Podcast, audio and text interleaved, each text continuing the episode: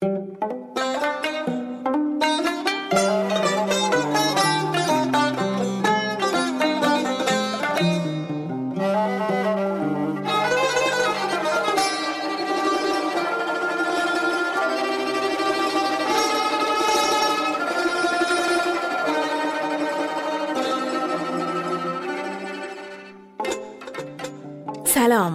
به رادیو ردیف کاری از خانه پایور خوش اومدین. توی سالهای اخیر پادکست فارسی رشد خیره کننده ای داشته و کمتر مقوله ای از فرهنگ رو میشه پیدا کرد که توی پادکست ها ازش غافل مونده باشن موسیقی کلاسیک ایران هم در این حرکت سهمی برده و پادکست های پرشماری به جنبه های مختلف موسیقی کلاسیک ایرانی پرداختن.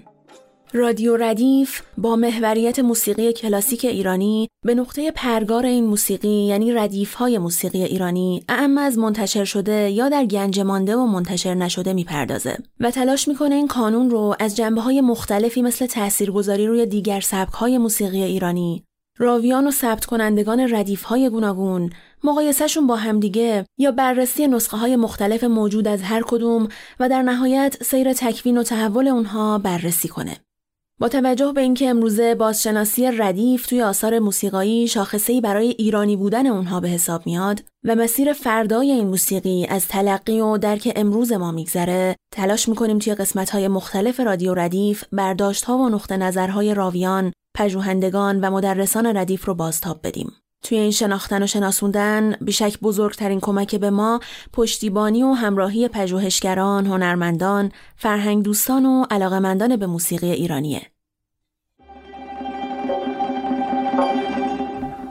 من سال 1311 متولد شدم پدر بنده داریم چند ماهی که سنتور کار کرد در یه جایی بود در منزل که اون سنتور موند و اون موقع اسم فرامرز پایور شنیدن کنسرتینو برای ارکستر و سنتور که خود پایور این همکاری ما با پایور شاید بیش از چهل سال بود اینا. براشون ایشون می اومد صندلیشو روبروی هر نوازنده که تو گروه کار می‌کردن مشخصا روبروش می نشست میگو از اول تا آخر بزن. که مطمئن بشه که تمام اعضای گروه آمادن برای تعصب داشت که باید انجام بشه. همچین چیزی من در عمرم ندیدم که سرگروهی اینقدر تعصب کار داشته باشه.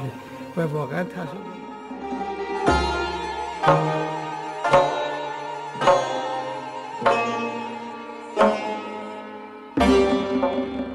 سلام.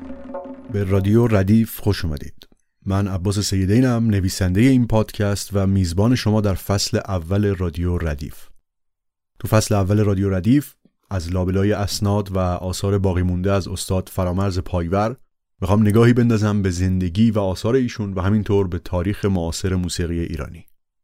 رادیو ردیف کاری از خانه پایور مرکزی برای نگهداری، پژوهش و انتشار اسناد موسیقی. وبسایت خانه پایور رو با آدرس payvarfoundation.org ببینید تا با فعالیت ها و محصولات این مرکز آشنا بشید. خانه پایور تا امروز پنج اثر از بین اسناد و دستنویس های فرامرز پایور منتشر کرده. راز و نیاز، هنگام می، شب نیشابور، افتخار آفاق و قطعه‌ای برای سه‌تار و ارکستر. برای پنج نفر اولی که این پنج مجموعه رو از سایت خانه پایور خریداری کنن سی درصد تخفیف و ارسال رایگان در نظر گرفتیم. برای استفاده از این تخفیف موقع خرید کد تخفیف ردیف R A D I F رو وارد کنید. حالا بعد از این مقدمات بریم سراغ اپیزود دوم رادیو ردیف.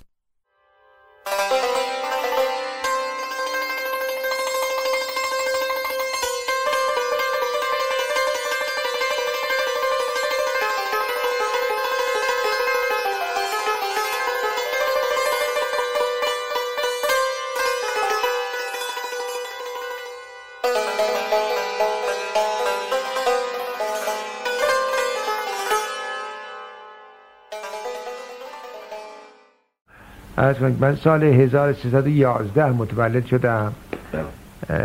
پدرم استاد زبان فرانسه بود و به نقاشی هم علاقه من بود. پدر بزرگ من مرحوم مصور دوله خودش نقاش معروف دربار قاجاریه بود و تابلوهاش هم الان در کاخ گلستان و کاخ کاخ های دیگه کاخ صاحب اینجا باید باشه که ما دستی پیدا نکردیم بهشون. اهل موسیقی هم بود هم سنتور می‌زد هم ویولون می‌زد که عکسش هم هست اینجا که خواستید نشون بدم. با مرحوم درویش خان و مرحوم مختاری اینها هم دوره بودند و عرض کنم که شبهایی دوره هم بودند و به حال خانوادتان اهل موسیقی بودند فامیل ما. و به همین علت هم این موضوع هنر تا حدود ارسی است. خودتون هم میپذیرید. و اگر نباشه نه این کلام بعد نشه خوب میشه ولی به حد اعلا نمی‌رسه اگر ارسی از یک طرفی نداشته باشه. عرض کنم که پدر بنده در چند ماهی مثل که سنتور کار کرد در یک جایی بود در منزل که اون سنتور موند و بعد من شروع کردم باش به معروف بازی بازی کردن. ها تا اینکه بالاخره به استاد این دو سه مرحوم سبا رسیدیم و رفتم خدمتشون و یه در هفت سالی مثل که من اونجا تحصیل کردم و دورهایی که ایشون برای سنتور نوشته بودند من یاد گرفتم و بعد هم ایشون فرمودند و ما اینها رو نوت کردیم و البته خودشون نوت کرده بودن ولی تنظیم کردیم و بازنویسی کردیم و بعدم به چاپ رسید و الان همون چهل سال است که اینها مورد استفاده است و هنوز هم تازگی داره کارهایی که ایشون کردن. این شروع ماجرای فرامرز پایوره. این سالهایی که پایور شروع به آموختن موسیقی می‌کنه از هر جهت دوره خاصیه. درسته که حالا ما عادت کردیم همیشه توی یه مقطع حساس کنونی باشیم اما بعد از گذشته چند دهه می‌تونیم اهمیت اون زمان خاص رو توی تحولات موسیقی ایرانی ببینیم. پایور از سال 28 آموختن موسیقی پیش ابوالحسن سبا رو شروع کرده. تو تصدیقنامه‌ای که ابوالحسن سبا به تاریخ 14 اردیبهشت 36 نوشته اومده که آقای فرامرز پایور طی 6 سال تحصیل نزد این جانب موفق به فرا گرفتن و تکمیل یک دوره کامل موسیقی ایرانی در سنتور که یکی از سازهای قدیم و ملی ماست گردیده است. از سال 34 تو ارکستر شماره یک هنرهای زیبا هم به عنوان نوازنده سنتور فعالیت می‌کرد. ارکستری که ابوالحسن سبا رهبرش بود و بعد از فوت سبا اسمش عوض شد به نام ارکستر سبا و رهبریش رو حسین دهلوی بر عهده گرفت. تو این سالها هم قطعاتی رو با سبا اجرا کرد و هم تعدادی از آثار خودش رو منتشر کرد. حسین دهلوی هم تا یک جایی مسیر خیلی نزدیک و موازی رو با پایور طی کرده. پایور و دهلوی ظاهرا با یک قدری اختلاف زمانی هر دو توی دبیرستان دارایی درس میخوندن و بعد به استخدام اداره دارایی در اومدن. بعدم هر دو باز دوباره با یک اختلاف زمانی به کلاس سبا راه پیدا کردن. همین آشنایی و سابقه درسی هم منجر به این شد که حسین دهلوی قطعه کنسرتینو برای سنتور و ارکستر رو با کمک پایور تصنیف و با نوازندگی پایور اجرا بکنه. سالهای نوجوانی و جوانی پایور زمانی که وضعیت اقتصادی جامعه خوب نیست. حسین دهلوی توی مصاحبه تو هنر موسیقی سال 79 میگه که اغلب خانواده ها ناچار بودند تلاش کنند در بخشی از سازمان های دولتی مشغول به کار شوند تا با همان حقوق اندک ماهانه بتوانند حداقل امکانات را برای زندگی خود فراهم کنند. برای دوره دبیرستان پایور میره دبیرستان دارایی تا یه آینده استخدامی داشته باشه. من در روز 16 سالم بوده سنتور شروع کردم. مدرسه‌مون دبیرستان دارایی می‌رفتیم ما. این سالی یه ما درس داشت. یه ما سر میتاشتیم در سنتر هم می‌رسیم می‌رفتیم. تو خیابون کاخ. سر تا تشه اینا جزوه بود کتاب هم نبود. من میخوندیم بعد حتی تو مغز هی اوورد اینها. بشار یا پر حقوقی و بازرگانی هم چیزا. میخوندیم امتحان می‌دادیم قبول شد باز وقتی تعطیل بود. هیچ درس از خبری نبود. باز یه ما دوباره کرد سه سال کار ما بعد از این کارمند وزارت شدیم. اونجا اون رئیس دارم با چیز آشنا بود با پدر و شاید پدرمون بودن وقت در در ما. ما شناخت اینا. تو می‌رفتیم امضا می‌کردیم بعد خونه سنتون می‌دادیم تا ساعت یک و نیم می‌بریم اداره یه خود کار می‌کردیم یه امضا می‌کردیم می‌رفتیم خونه.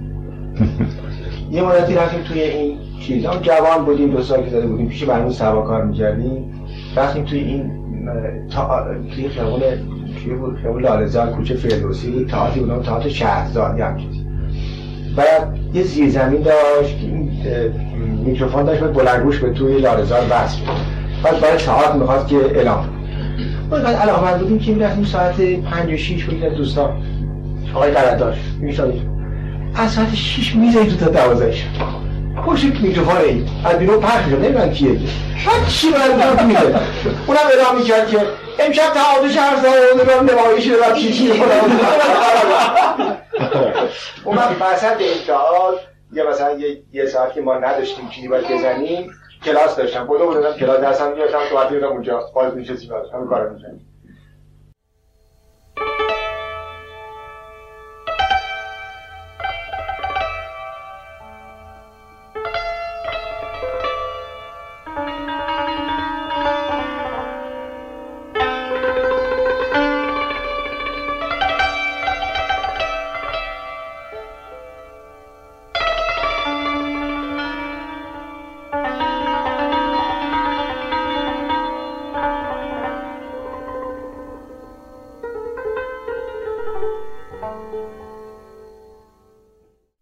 همین دوره همونطوری که گفتم پایور عضو ارکستر شماره یک هنرهای زیبا میشه و در کنار استاد سبا آسایی رو اجرا می‌کنه.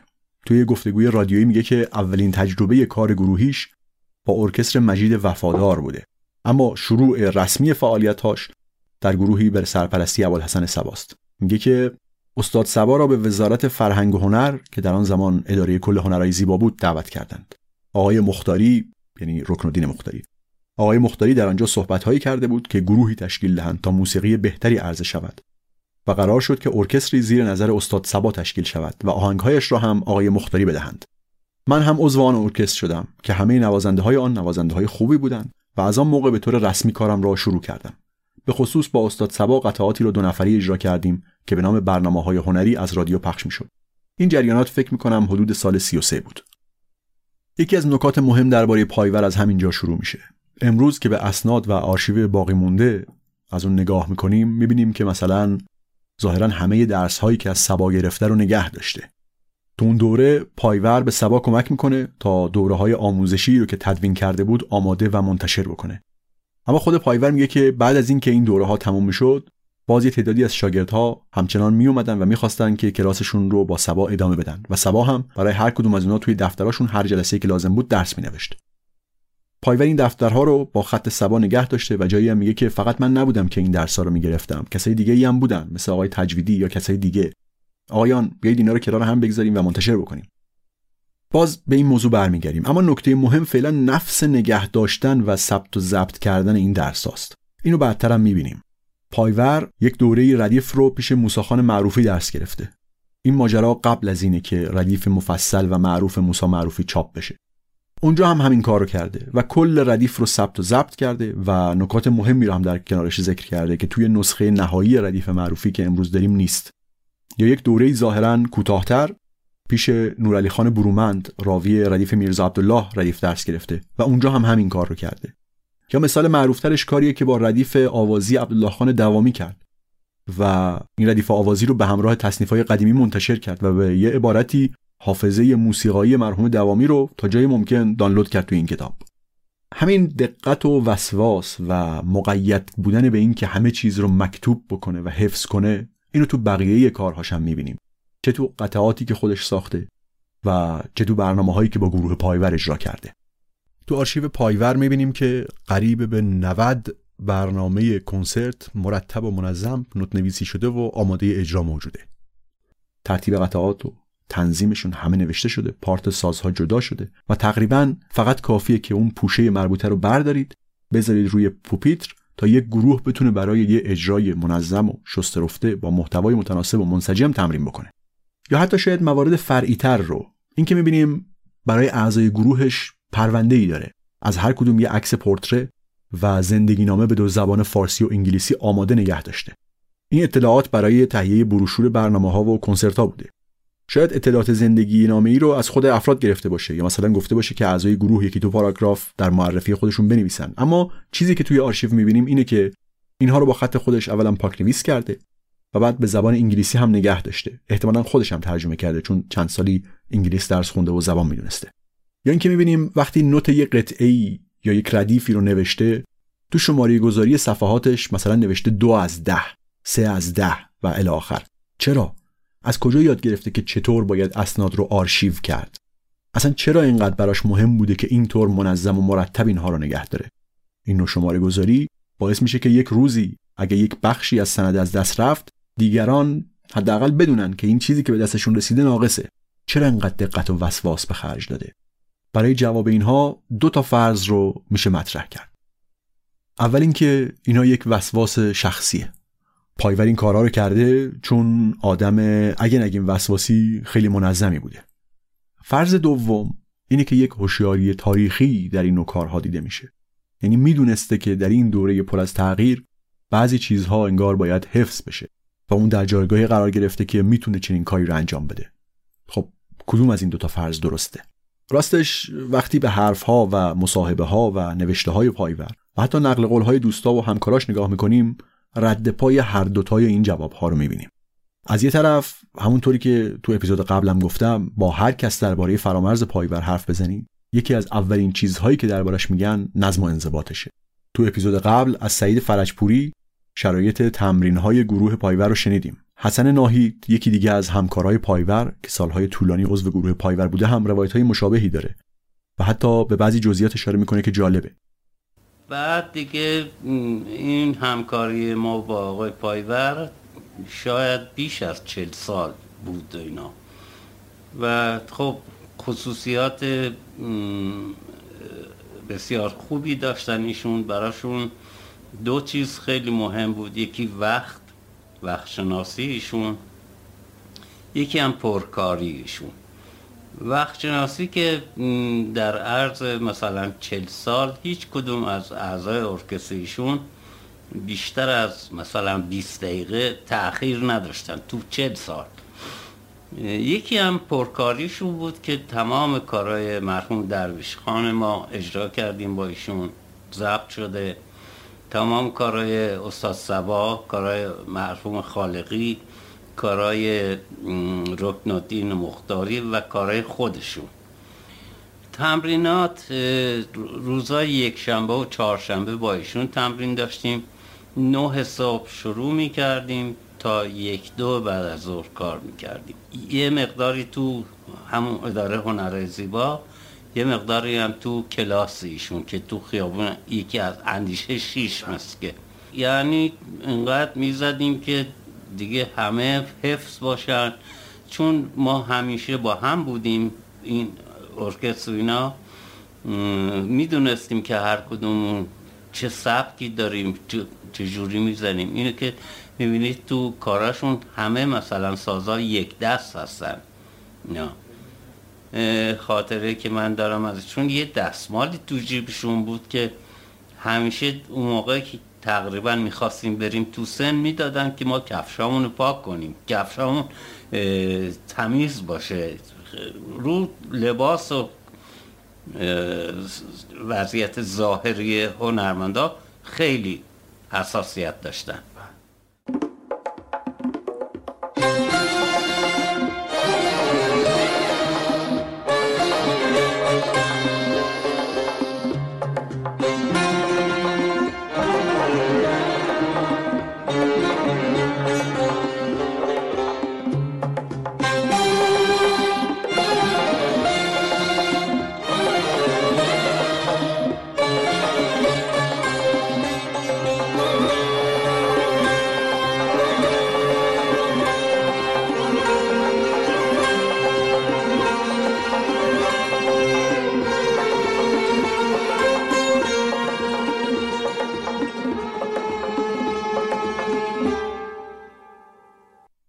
یه طرف ماجراست. از طرف دیگه وقتی به مصاحبه ها و نوشته های پایبر نگاه می‌کنیم می‌بینیم که چند تا موضوع کلی براش سوال و همینطور مسئله است. مثلا موضوع ریشه های موسیقی دستگاهی که داشت یاد می‌گرفت براش سوال بود. خودش یه ایده هایی داره که این موسیقی از کجا اومده. ایده هایی که در حد استنتاج های عقل سلیمه و لزوما تحقیق تاریخی پشتش نیست. مثلا یه جایی اینجوری استدلال می‌کنه که وقتی به موسیقی نواحی ایران نگاه می‌کنیم می‌بینیم موسیقی هر منطقه به موسیقی کشوری که در اونجا همسایه ماست نزدیکه. مثلا موسیقی که در سیستان و بلوچستان میشنویم به موسیقی پاکستان نزدیکه. موسیقی که در آذربایجان میشنویم به موسیقی مناطق قفقاز نزدیکه. و بعدم نتیجه می‌گیره که خب اگر این درست باشه باید ریشه های این موسیقی دستگاهی رو تو مناطق مرکزی ایران پیدا بکنیم. و تقریبا همه جا هم بعد از چنین حرفایی میگه که من نوازندم و جواب دادن این سوالا در تخصص من نیست. بله. بالاخره اون که اظهار نظر میشه میبایستی که مستند باشه.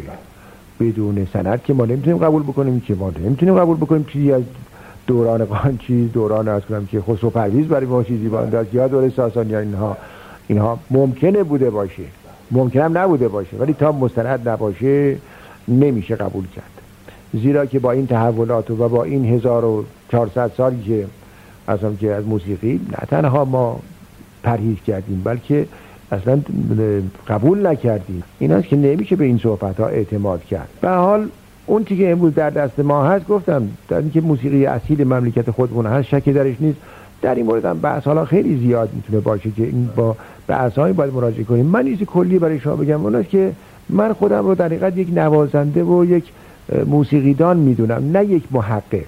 این صحبت های شما مربوط به محققین موسیقی است. آن دکترها می بایست این رو نظر بدن. یا برن نقلا دنبالش پیداش کنن و ریشیابی بکنن نه از کجا آمده و بالاخره کدومش مال دوره خشای آشاد و کدومش مال دوره اشا عباس. کدومش هم مربوط به دوره قاجار میشه و اینها. توجه کردید؟ البته که این حرفی که پایور درباره رابطه اصالت و توضیح جغرافیایی می‌زنه لزوما حرف دقیقی نیست. منظور منم تایید این نظر نیست. منظور اینه که پایور هم مثل بعضی دیگه از هم نسلاش به موضوع هویت و اصالت فکر می‌کرد. این سوال موقع برای خیلی ها مطرح بود. چه تو موسیقی و چه حتی تو هیتهای دیگه. پایور متوجه شده بود که برای نگاه به گذشته باید از همین امروز شروع کرد و دست کم منابع و آثاری که امروز به دست ما رسیده رو باید حفظ و نگهداری کرد. از این جهت بخشی از تلاش ها و اون آرشیو کردن آثار یه معنای کلیتر هم پیدا می‌کنه. همونطور که گفتم این دوره زمانیه که تحولات سرعت بیشتری گرفته. با ظهور رادیو نیاز به موسیقی برای پخش کردن ناگهان زیاد شده یا شاید اصلا تازه ایجاد شده. عموم مردم حالا می‌تونستن به صورت روزمره موسیقی بشنون. در کنار این خط نوت هم در آموزش موسیقی رواج پیدا کرده یعنی فرایند آموزش موسیقی هم تغییر کرده. همه اینها عواملیه که باعث میشه پایور احساس اضطرار بکنه و فکر کنه که یک کاری باید کرد. از یه طرف تاریخ این موسیقی که به دستش رسیده روشن نیست از طرف دیگه همین موسیقی هم با سرعت زیادی داره متحول میشه. پس واکنشی که نشون میده اینه که هرچی که به دستش می‌رسه رو ثبت می‌کنه و بعد اینکه تلاش می‌کنه تا روایت خودش رو در این روند تغییر و تحول بسازه و سهم خودش رو در این تغییر و تحول ادا بکنه. یعنی چی این قسمت آخر؟ خودش توی مصاحبه میگه که وضع موسیقی امروز با قدیم فرق کرده. قبلا شنیدن موسیقی یه چیز لاکچری بود. مخصوص به عیان اشراف بود. و از طرف دیگه خیلی محدودیت های زیادی برای آموزش موسیقی وجود داشت. شما می‌دونید که موسیقی ما همطور که تا الان بحث کردیم در قدیم بچه مچه ها که نباید ساز بزنن که پدرشون پدرشون در می آورده این کار نباید بکنن و فوش و بعد بیرا سازشو می‌کردن و فلان. کسی طرف ساز می‌رفته که دیگه دستش به دهن خودش برسه. یعنی خرج خودش جبه که اونم سی سالش بوده دیگه سی سال چهل سالش بوده اون موقع که می‌رفته پختگی پیدا کرده بوده این ردیف ها رو می‌زده و میفهمیده لذت میبرده دنبال. به علاوه واقعا طلبه بوده در اون موقع. اگر غیر از این میبود نمی‌رفت دنبال این کار. باز این چقدر کشت و مرده این کار باید باشه که همه جور تحقیر و تحمل بکنه ولی باز بره دنبال این کار. این است که حالا جوانهایی که من ببینم که با علاقه کار می‌کنن لازم است که نوعی موسیقی هم برایشون فراهم بشه بر مبنای اصالت موسیقی. ما که اینها با این هیجان و تحرکی دارن مطابقت داشته باشه. اگر بخواد همون موسیقی باشد که در اون موقع تدریس می شده این یه مقدار وازده می‌کنه. نه تنها جذبشون نمی‌کنه. من عملا وارد به این کار. برای همینم یه مقدار زیاد این کتابایی که نوشتم موسیقی که نوشتم و اجرا کردم اینها اینا به این خاطر بوده است که جوانها رو علاقمند بکنه و چیزهایی باشه که به صدا دینامیک باشه اینها رو با اون تحرک و حرارتی که دارن مطابقت داشته باشه و بتونه جذبشون بکنه که کار بکنن. یواش یواش ردیف رو هم کار می‌کنن. وقتی 20 سال روش کار کردن اون وقت درک می‌کنن که واقعا چه موسیقی عمیق و خوبی دارند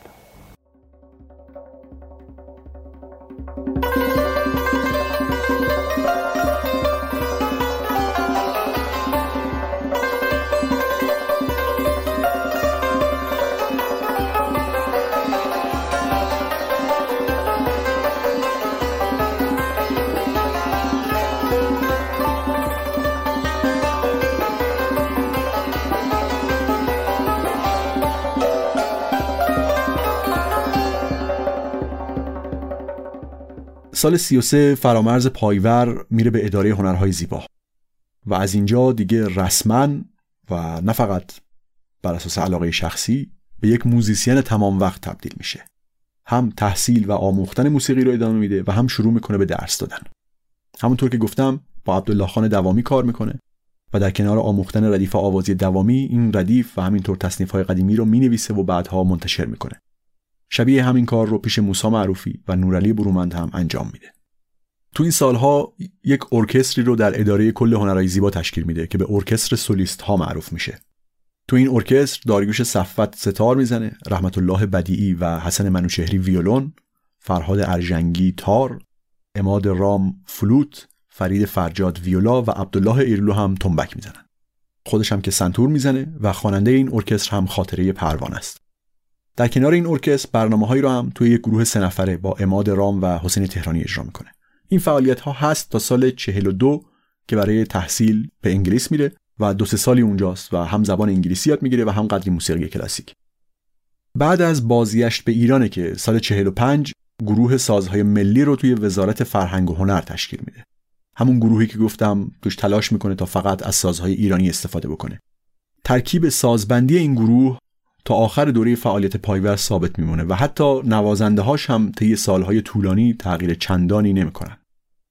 توی این گروه فرامرز پایور سنتور می‌زنه هوشنگ ظریف تار رحمت الله بدیعی کمانچه که حالا ماجرای کمانچه زدنش رو شنیدیم حسن ناهید نی پروین شکالور و پروین صالح قیچک حسن فرهادپور قیچک آلتو حسن منوشهری اود و حسین تهرانی تنبک که بعد از فوت حسین تهرانی محمد اسماعیلی نوازنده تنبک میشه.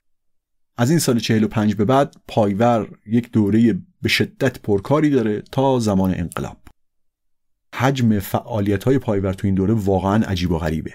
هم درس میده هم آهنگسازی می‌کنه هم قطعات قدیمی رو تنظیم و اجرا می‌کنه و هم آسایی رو به صورت مکتوب منتشر می‌کنه. یک نگاهی به برنامه اجرایی پایور تو این دوره بندازیم. اینا بر اساس بروشورها و اطلاعاتیه که خود پایور اونا رو نگه داشته و از حدود سال 49 شروع میشه تا آخر فعالیتش و چند تا دسته مختلف داره که بعدا بیشتر دربارشون صحبت می‌کنیم.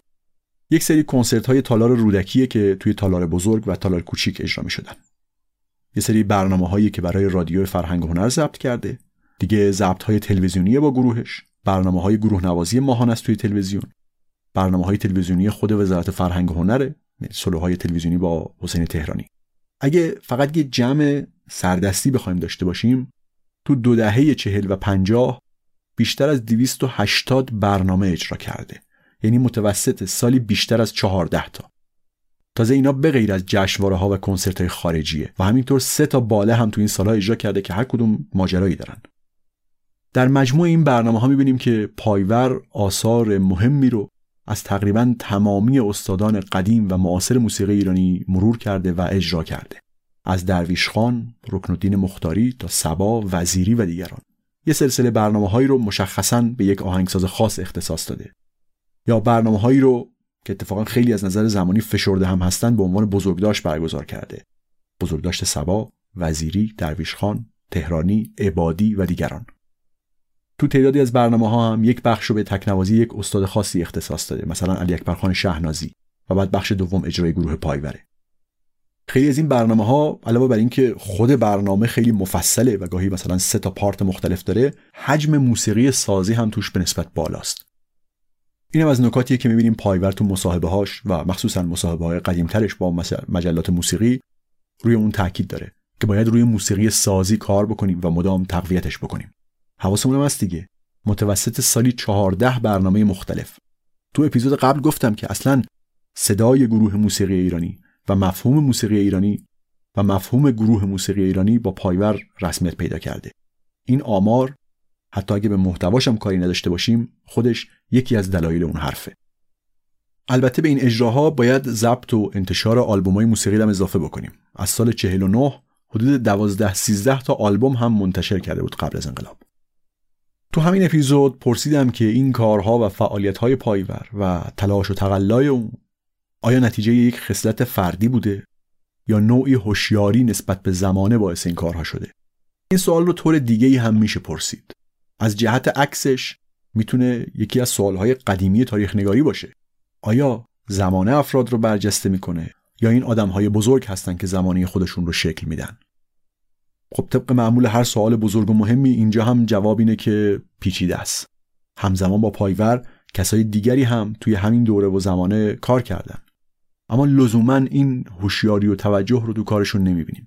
از طرف دیگه اینم هست که شاید اگر پایور یه موسیقیدان تمام وقت نبود و اگر مجموعه اداری بزرگی مثل فرهنگ و هنر پشت سرش نبود نمی‌تونست انقدر کار بکنه. تو همین دوره گروه پایور چند اثر متفاوت هم اجرا کرده.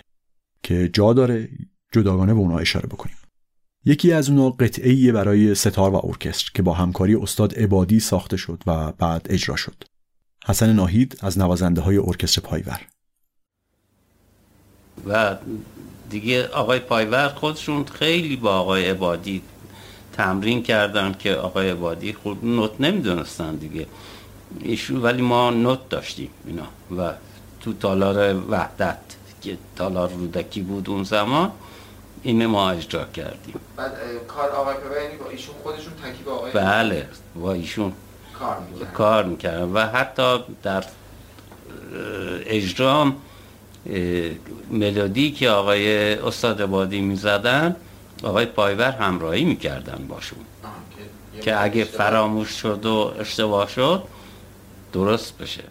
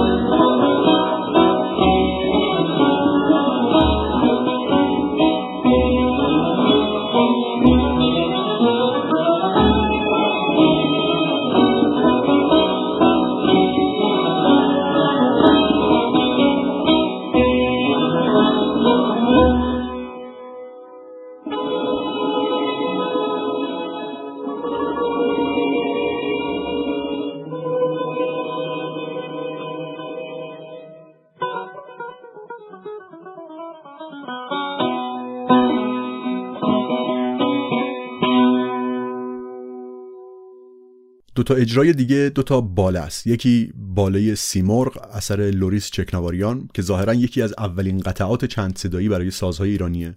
و دومی باله ایاران از احمد پژمان. تو این اپیزود اول درباره باله ایاران صحبت می‌کنیم که تره احمد پژمان آهنگساز باله ایاران. از نظر تاریخ نمی‌دونم چه تاریخی بود که من تو ارکستر هنرهای زیبا نوازندگی می‌کردم ارکستری بود به نام ارکستر سبا که آقای بعد از مرگ استاد سبا دهلوی حسین دهلوی رهبری می‌کرد و آهنگ مینوشت. این ارکستر بعد شروع کرد.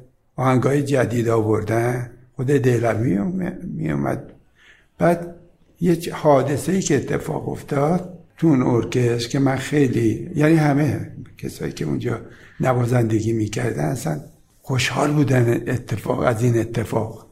یکی ضرب ارکستر تومبک بود. تومبک بود که حسین تهرانی رو تنظیم کرده بود. آقای با نت نویسی که مثلا بین هم دیگه قرار گذاشته بودن چجوری بنویسیم. با آقای دهلوی همکاری بود این دوتا. این اولی اتفاق بود. دومین اتفاق که من اون موقع اسم فرامرز پایور شنیدم. کنسرتینو برای ارکستر و سنتور که خود پایورم میزن این اولین شناخت من از پایور بود. بعد من تو اون ارکستر بودم بیشتر می‌دیدم. یه خودش هم یه ارکستری بعدها داشت که من تو ضبط که می‌کردم از پایور استفاده می‌کرد. پایور یا گروهش. مثلا یه آهنگ نوشته بودم به درست قبل از انقلاب بود که پایور اینا. گروه پایور یک ماه تمرین کردیم و این قطعه رو ضبط کردیم استودیوی پاپ. این موقع بود که دیگه خیلی با قبلش خیلی با هم دیگه کار کرده بودیم. با پایور خیلی نزدیک بودیم معاشرت می‌کردیم با هم. این اولین چیز بود دیگه که با هم دوست شدیم و اون اون موزیک برای بالا نوشتم. ایاران برای بالا نوشتم بله حالا همین ایاران من می‌خواستم اشاره کنم و اگه لطفی میفرمایید که داستان شکلگیری این موسیقی و چی شد که شما به این نوع نوشتن موسیقی بله. موسیقی ایرانی فکر این من که همیشه سفارش داشتم که برای ارکستر باله اپرا موزیک بنویسم سازمان فولکلور بود اونجا داشتیم که رقص های محلی می‌کردن اینا. سرپرستش خانم سرلک بود. منو یه دفعه تو تالار دید. گفت من میشه باله برای ما بنویسی؟ گفتم باشه. بعدا چند روز بعدش دیدمش. گفت که آقای بود گفتم برنامه امسال تو چیه؟ اونم گفته برای باله سفارش می‌خوام بدون پژمان. بود گفت پژمان؟ اون که موسیقی رو نمی‌دونه. اون همش کارهای سمفونیک می‌کنه. اینه که من به این برخورد یه چجوری میشه؟ آدم موسیقی کار کنه موسیقی خودشو ندونه. منم گفتم باش. دیگه اونو نوشتم.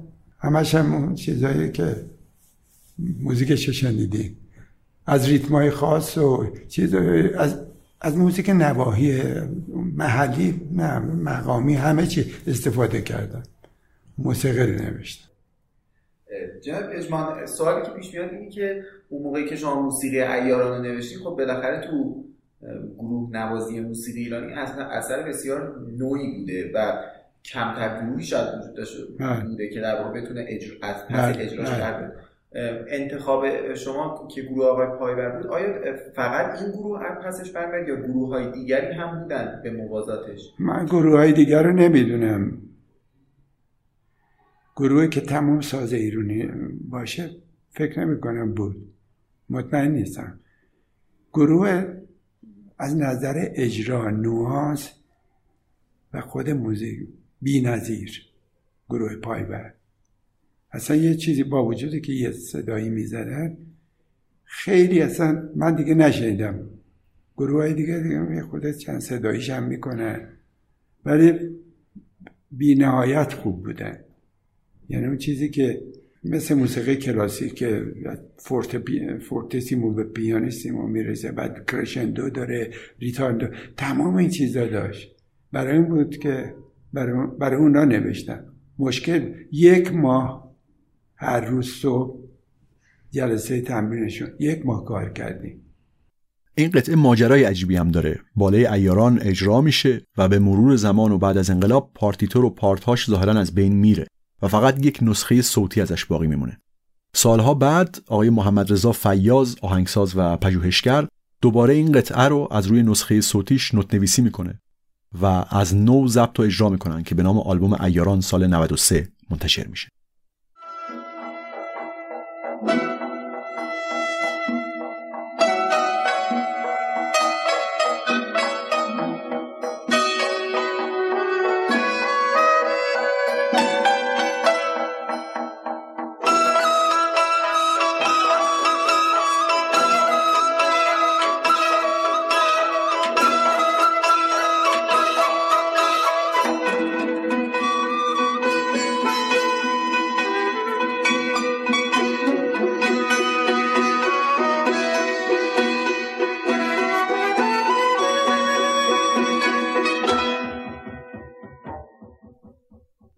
بعد از اجرای جدید ایاران آقای محمد رضا فیاض درباره این اجرا و ماجرای ساخت و بعد از دست رفتن نوت‌های قطعه و بازنویسی و اجرای مجدد ایاران صحبت و مصاحبه داشته و یک نکته مهمی رو تذکر میده که بعدا باهاش کار داریم. ایشون دلایل مختلفش رو برای اجرای دوباره ایاران توضیح میده و میگه که دلیل سوم به خاطر بازنمایی یک گسست تاریخی است. چهل سال پیش این دیدگاه برای پیشبرد آهنگسازی موسیقی ایرانی وجود داشته حدود سالهای 55 56 اما متروک افتاده بود. گسست یعنی همین. از آنجا که دیگر دیدگاه های موسیقی ایران فضا را خیلی بیشتر در اختیار داشتند و این سبب می‌شد به این ژانر کمتر توجه شود. بنابراین یک هدف دیگر از بازسازی ایاران این بود که پیشینه تاریخی ماجرا را عقب برده و مستندسازی شود. مصادیق تاریخی را در جای درخورشان نشاند تا فاصله تاریخی پوشش داده شود. باز به این موضوع برمیگردیم. قطعه دیگه ای که گروه پایور تو همین دوره اوج فعالیت ها اجرا می‌کنه باله سیمرغ اثر لوریس چکناواریان که تو اپیزود بعدی دربارش صحبت می‌کنیم. تو اپیزود بعد سعی می‌کنم دوران کاری فرامرز پایور رو در یک نگاه کلی درک بکنم و ببینم چه روندی رو طی کرده و چه عواملی روی این روند تأثیر گذاشته.